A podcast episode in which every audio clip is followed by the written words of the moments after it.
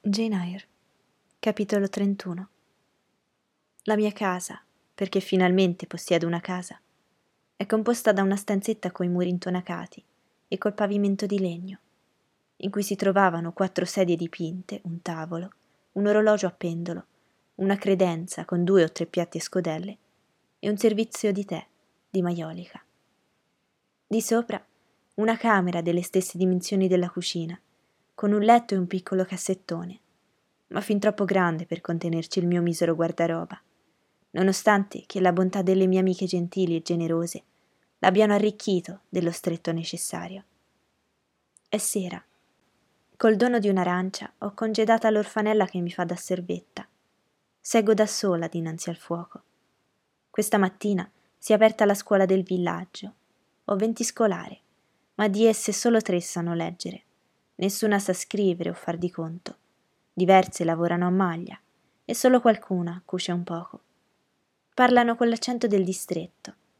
Per il momento faccio fatica a capirle. Alcune, oltre che ignoranti, sono sgarbate, rozze ottuse, ma altre sono docili, hanno desiderio di imparare e dimostrano un carattere che mi attira. Non devo dimenticare che queste contadinelle malvestite sono fatte di carne e ossa, come i rampolli di famiglie nobili, e che nei loro cuori, come in quelli aristocratici, esistono germi di raffinatezza, intelligenza e buoni sentimenti. Sarà mio dovere sviluppare questi germi. Certamente, questo mio compito mi riserverà delle soddisfazioni. Non aspetto dalla mia vita futura molte gioie, eppure, certamente, se disciplinerò il mio spirito e compirò il mio dovere, riuscirò a tirare avanti giorno per giorno. Mi sentivo soddisfatta e contenta nelle ore che trascorrevo in quella classe povera e nuda. Per la verità, devo rispondere di no. Mi sentivo in un certo senso infelice. Mi sentivo sciocca che sono, un gradino più in basso.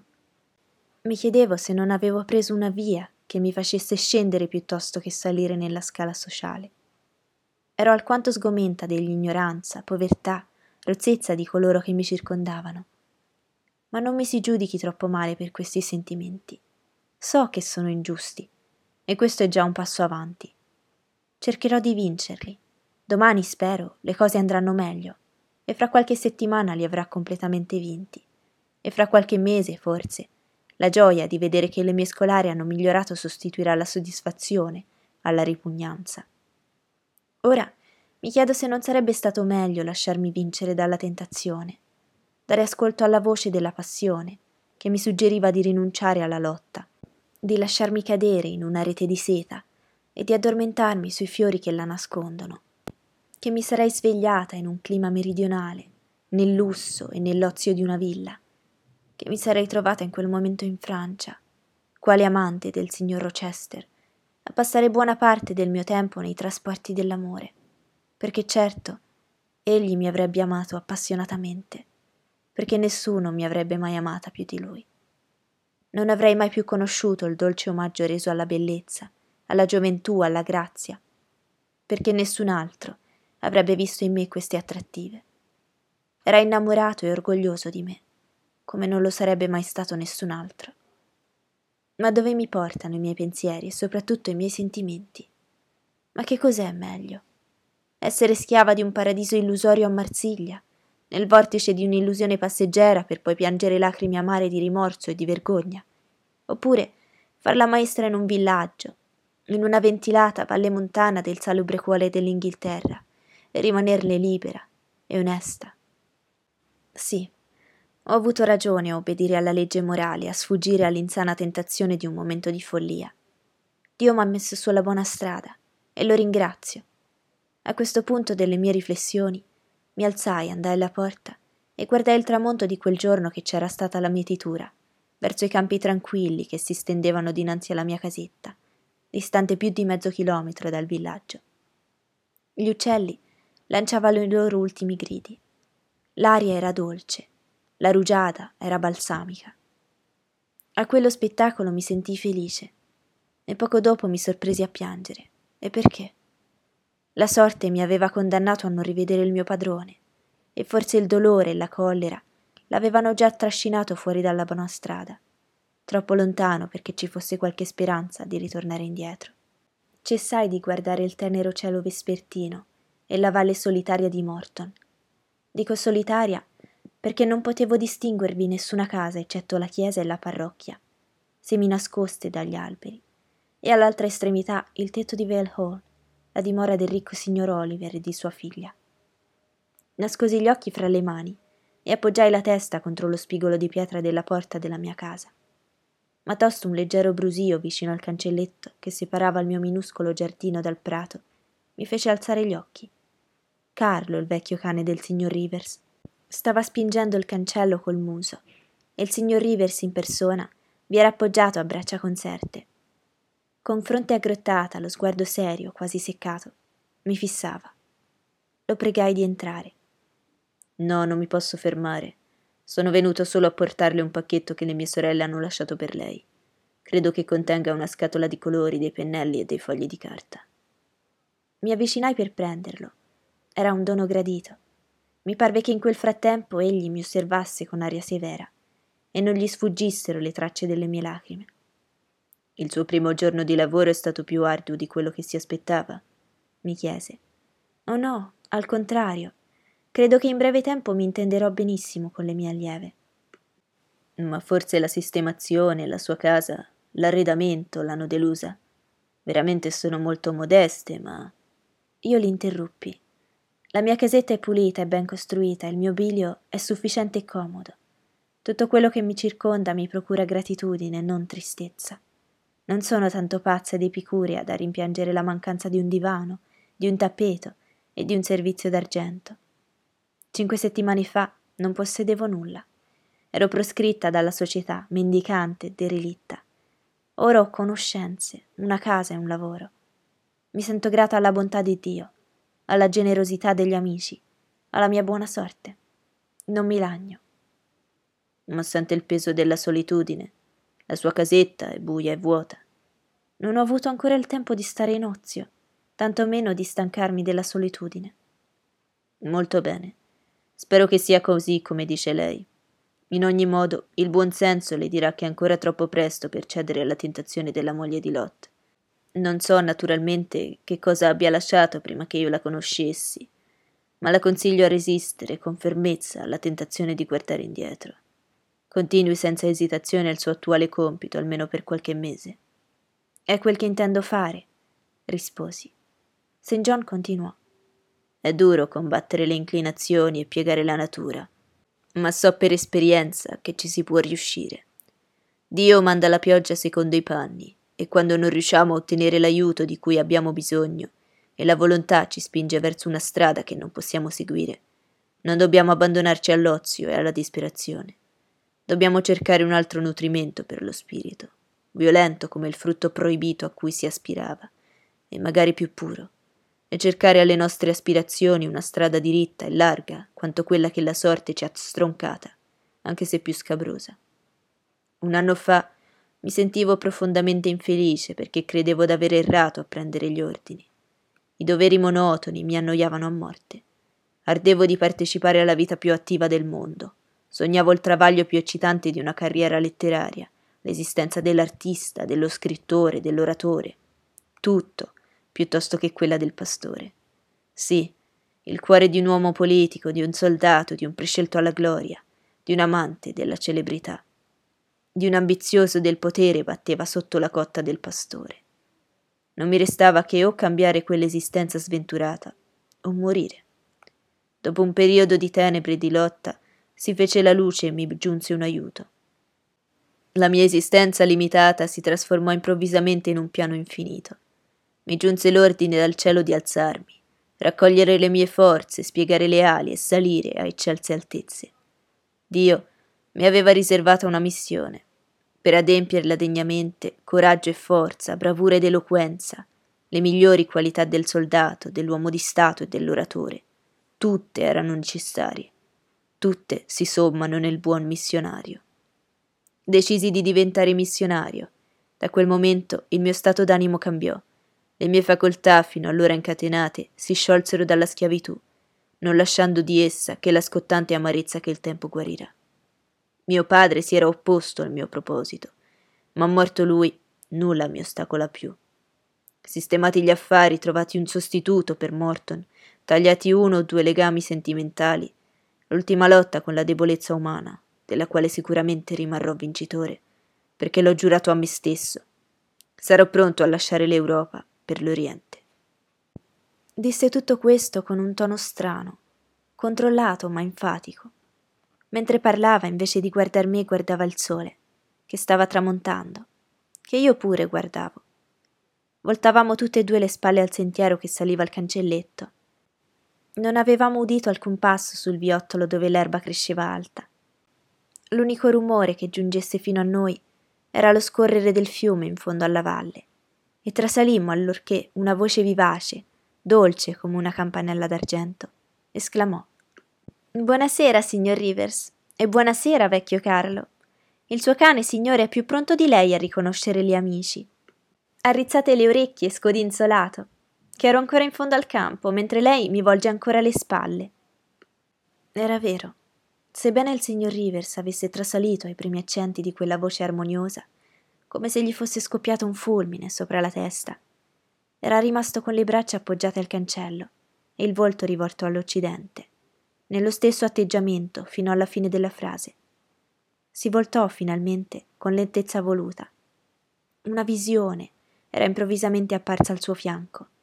Una figura giovane, graziosa, tutta vestita di bianco, dalle forme eleganti ma piene. E quando, dopo aver accarezzato Carlo, l'apparizione sollevò la testa e si gettò indietro il lungo velo, parve sbocciare sotto i miei occhi un viso di una bellezza perfetta. Dico perfetta per quanto forte possa sembrare questa espressione. Mai il clima temperato di Albione aveva modellato tratti più soavi. Mai le sue brezze umide e il suo cielo nebbioso avevano generato e protetto rose e gigli di tinte più pure. Non mancava nulla alla fanciulla per dirla perfetta. Lineamenti regolari e delicati, occhi grandi, scuri e di bel taglio, come quelli che si vedono nei ritratti celebri. E le lunghe ciglia, che ombreggiavano gli occhi, le aggiungevano languore, le sopracciglia ben disegnate li mettevano in risalto. La fronte pura e candida contrastava col colorito della carnagione e la vivacità dello sguardo. L'ovale delle guance fresco e morbido e le labbra sane, carnose, la dentatura candida e perfetta, il piccolo mento segnato da una fossetta, la capigliatura ricca e lussureggiante. Possedeva in breve tutto quello che combinato può realizzare l'ideale della bellezza. Stupii guardando una così bella creatura e la mirai con tutto il cuore. La natura, foggiandola, l'aveva favorita e dimenticando la sua avarizia di matrigna, aveva donato la sua prediletta con la generosità di una grandama. Che cosa pensava St. John Rivers di quell'angelo terreno? Naturalmente feci questa domanda nel momento che si voltava a guardarla. E naturalmente cercai la domanda sulla sua fisionomia. Ma egli aveva stornato gli occhi dalla peri e li fissava su un ciuffo di margherite che cresceva accanto alla palizzata. Una bella serata, ma è tardi per star fuori di casa da sola, disse, calpestando col piede le candide corolle vicine. Oh, tornavo a casa da. fece il nome di una gran città a venti chilometri di distanza.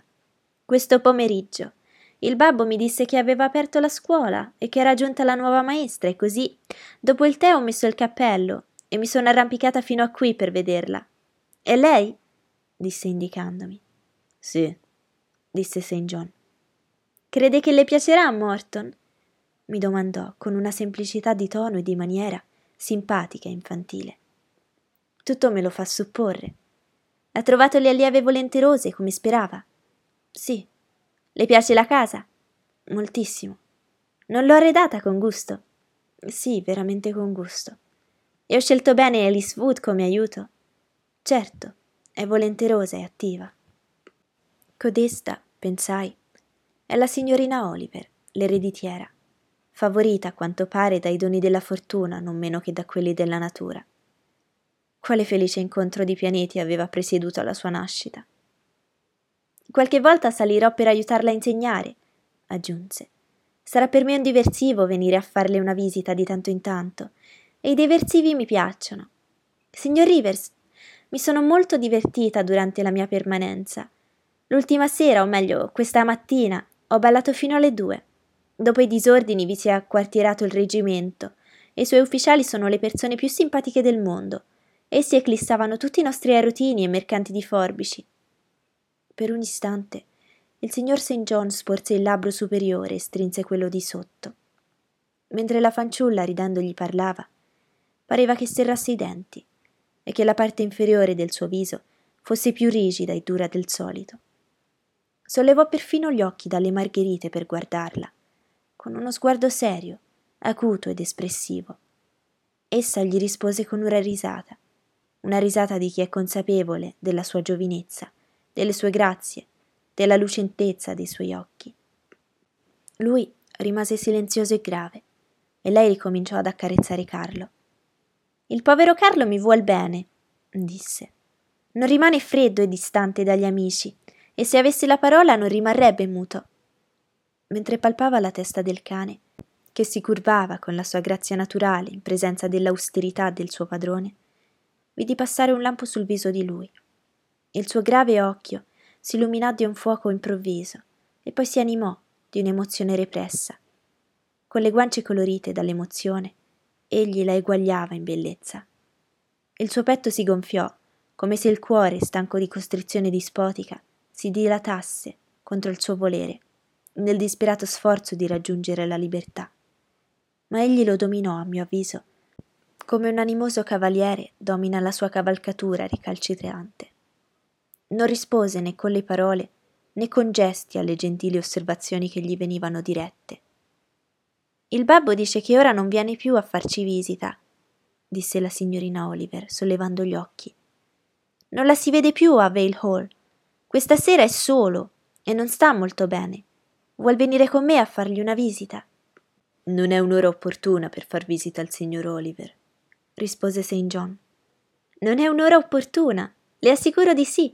È proprio l'ora in cui il babbo ha maggior bisogno di compagnia. Finito il lavoro è libero. Venga pure, signor Rivers. Perché è tanto diffidente e grave? Non lasciò spegnere l'eco della sua domanda, riprendendo. Ah, dimenticavo! e scosse la sua bella testolina piena di riccioli, come vergognosa di se stessa. Come sono stordita e spensierata. Mi scusi, non ricordavo più che ha delle buone ragioni per non gradire di unirsi alle mie allegre chiacchiere. Diana e Mary sono partite, ha chiuso Moore e si sentirà solo. Sono veramente addolorata. Venga a vedere il babbo. Non questa sera, signorina Rosamond. Non questa sera. Il signor St. John parlava come una toma. Lui solo sapeva quel che gli costava rifiutare. Ebbene, dal momento che è così ostinato, la lascerò. Non mi arrischio a fermarmi più a lungo. Comincia a scendere l'umidità. Buonasera. Essa gli tese la mano. Egli la toccò appena. Buonasera ripeté con una voce bassa e cavernosa, come un eco. La signorina si mosse, ma tornò subito indietro. Sta bene? chiese. La sua domanda era giustificata, poiché il viso di lui era bianco come il vestito della fanciulla. Benissimo. E con un inchino si allontanò dal cancello. Essa prese una strada e lui l'altra. Si voltò un paio di volte a guardarlo mentre attraversava i campi con passo leggero. Egli, marciando a ferma andatura, non si voltò affatto. Assistere alla sofferenza e al sacrificio altrui mi distolse dal meditare esclusivamente sui miei guai. Diana Rivers mi aveva definito suo fratello inesorabile come la morte. Non aveva esagerato.